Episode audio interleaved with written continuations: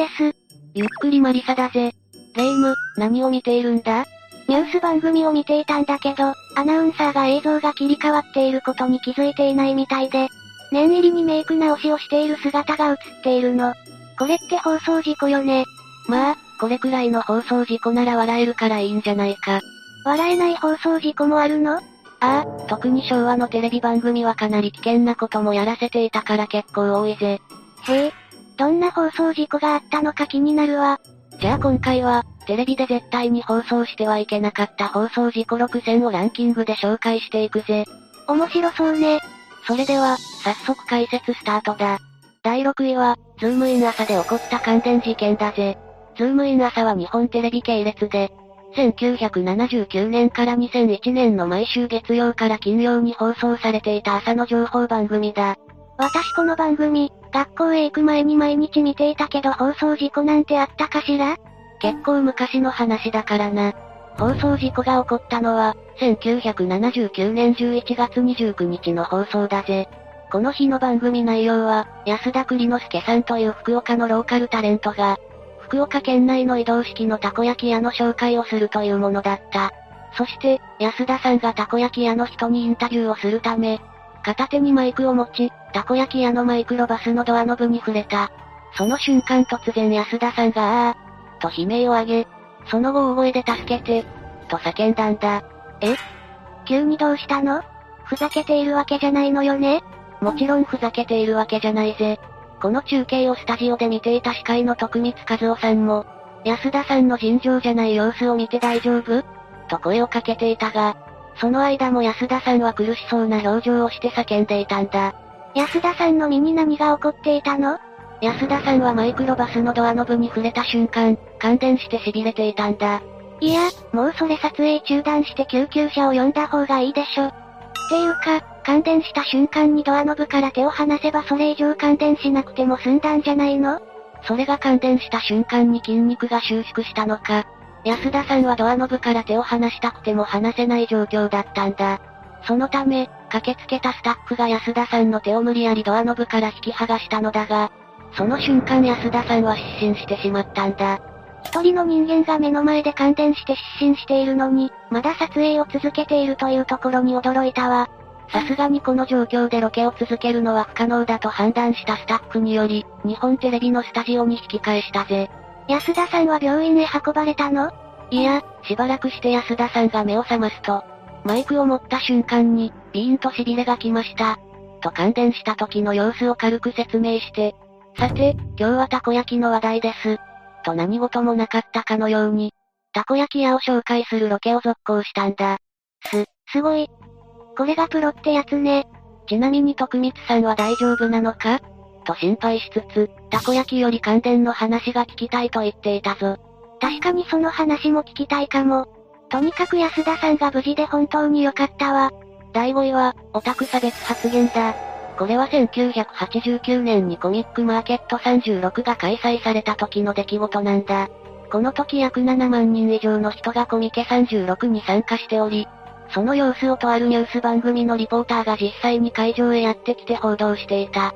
その際、中継していた番組レポーターが発言した内容が差別発言だと物議を醸したんだ。レポーターが差別発言そんなことがあるのね。そのレポーターはなんて言ったのかしら？そのレポーターは、ここ20万人の宮崎努がいます。と言ったそうだ。宮崎努って誰？東京と埼玉で女児連続誘拐、人事件を起こし、1988年に逮捕された、慶州だ。幼い女の子4人を誘拐して命を奪っただけでなく、犠牲者の女の子の自宅に人骨の一部を送りつけたり、新聞社や被害者の元へ犯行声明文を送りつけたんだ。とんでもない凶悪犯ね。ああ、だから当時この事件が連日報道された。報道では、宮崎は漫画やアニメが好きで、事件を起こす直前にコミケ35に参加していたということも伝えられ、それにより、オタクイコール犯罪者予備軍という印象がついてしまったんだ。まだこの頃ってオタク文化に理解がない時代だものね。けど、だからってオタクイコール犯罪者なんて扱いはひどいと思うわ。そんな差別発言をしたリポーターはちゃんと世の中の全てのオタクに謝罪すべきよ。それが、どのリポーターが発言したのかわかっていないんだよ。え？どういうこと？ちゃんと放送された番組なのよね？今ほどネットが普及していない時代とはいえ、そんなことってあり得る？というのも、この差別発言があったニュース番組を見ていたという書き込みはネット上でいくつか確認できるが、実際差別発言があったとされるニュース番組の映像は見つかっていないんだ。しかも、実際にその時の映像を見た、という人の証言は、リポーターは女性だった。TBS の女性リポーターが発言していた。男性リポーターが発言したという感じで、見事にバラバラだ。本当にそんな出来事があったのかすら怪しくなってきたわね。だからこの発言が本当にあったのかどうか、今も真偽不明のままなんだ。ところが、1989年8月に発刊されたオタクの本。この本の著書はコミケを主催するコミケ準備会代表をしていた米沢氏だ。米沢氏は本にここ20万人の宮崎勤がいると書いたマスコミもあったと書いている。書いたってことは紙媒体で書かれたってことかしら。だが、後に今度はコミックマーケット準備会で当時から運営に関わっていた市川氏が、例の差別発言について噂は知っているが、そういった記憶はないと答えている。当時オタクに対するバッシングがあったのは確かだし、差別発言があったという噂が一人歩きして、ずっと語り継がれてしまったって可能性が高そうね。第4位は、愛する二人別れる二人という番組の放送事故だ。1998年10月から1999年11月まで放送されていたフジテレビ系のバラエティ番組で、ミノモンタさんが司会を務めていた人気番組だぜ。どんな番組なの？問題を抱えた夫婦を一般募集してスタジオに呼び、番組出演者と夫婦が話し合いをする。そして最終的にこのまま結婚生活を続けるべきなのか、それとも別れるべきなのかを選択させるという内容だ。シビアな番組ね。不満を抱えた夫婦でしょ？撮影中に喧嘩に発展しそうだわ。実際、話し合いの最中に喧嘩が始まることも多いぜ。ヒートアップして掴み合いの喧嘩になることもあった。だが、そういった夫婦のリアルな喧嘩を見ることができるって部分も受けていたんだ。よくそこまでこじれた夫婦が仲良くテレビ番組に出演してくれるわね。どちらかが強制的に番組に出演させたのかしら。霊夢のように考える人も多かったぞ。だって、夫が不倫をやめてくれないという問題を抱えた夫婦が出演して、スタジオには夫の不倫相手もスタンバイしているんだからな。あまりにも都合が良すぎてやらせじゃないかという疑惑はずっとあったんだ。だが、100%やらせだと言える証拠はなかったので番組は継続されていた。ところが、あることがきっかけで番組のやらせが発覚したぜ。何があったの？この番組に出演していた一般人の女性が自ら命を絶ったんだ。番組に出演しても夫婦間の問題を解決できなかったのかしら。いや、実はこの女性は結婚すらしていなかったことが分かった。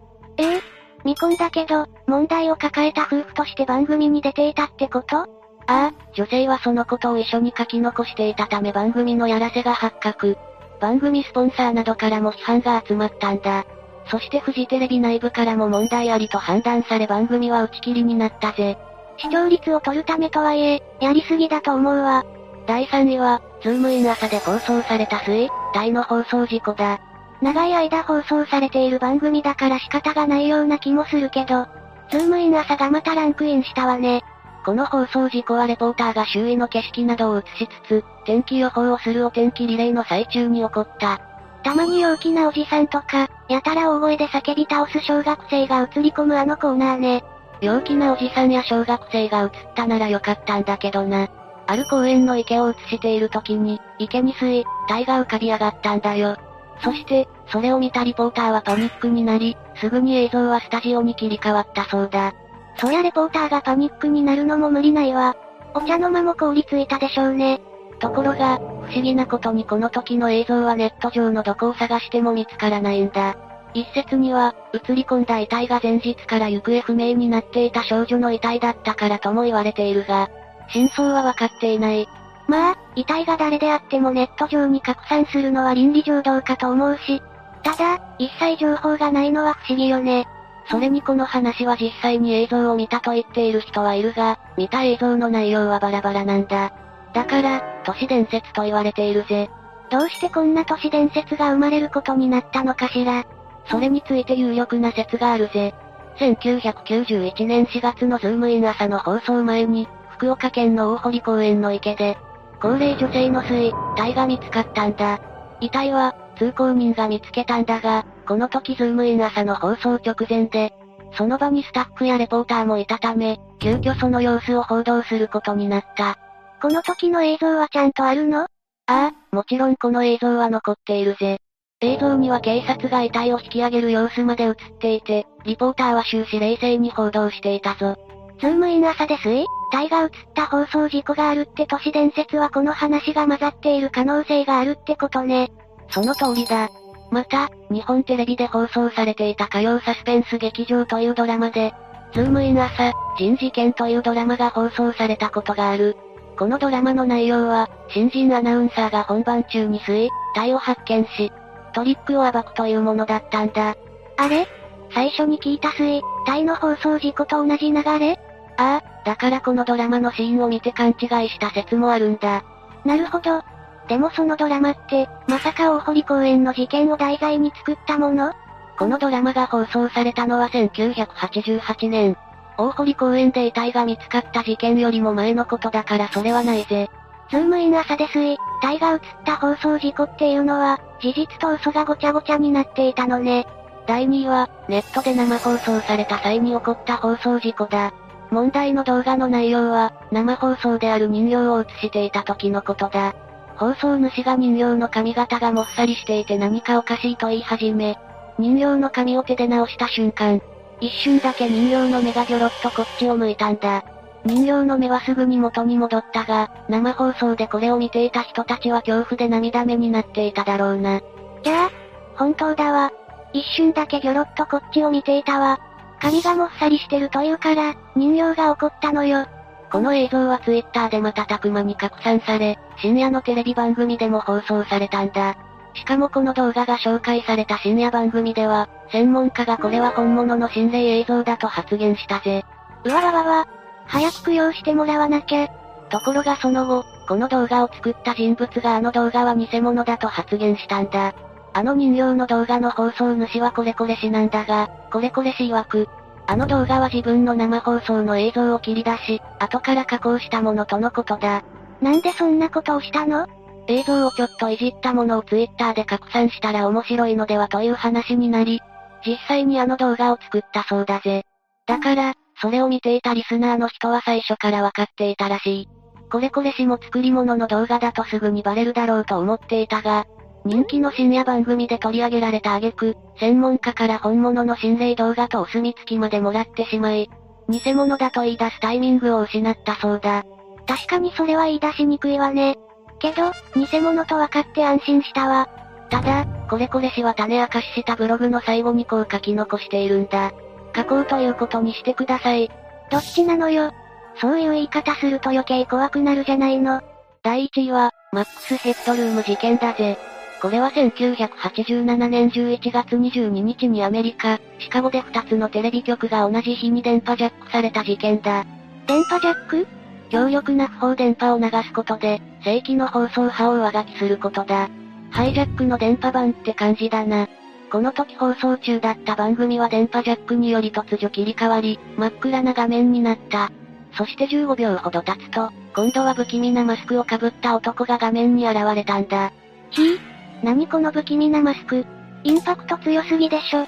これはイギリスの音楽番組に登場する、マックスヘッドルームというキャラクターを模したものらしいぜ。電波ジャックまでするくらいだから、よほど何か伝えたいことがあったのかしら？それがこの人物はリズムに乗って頭を振るだけだし、音もノイズが入っているくらいで、何かを伝えているわけではないんだ。そして30秒後に WGN の技術者が周波数を切り替えたため、元の番組の映像に戻った。司会者の男性は困惑しつつ、通常通り放送を続けたぜ。犯人は捕まったの？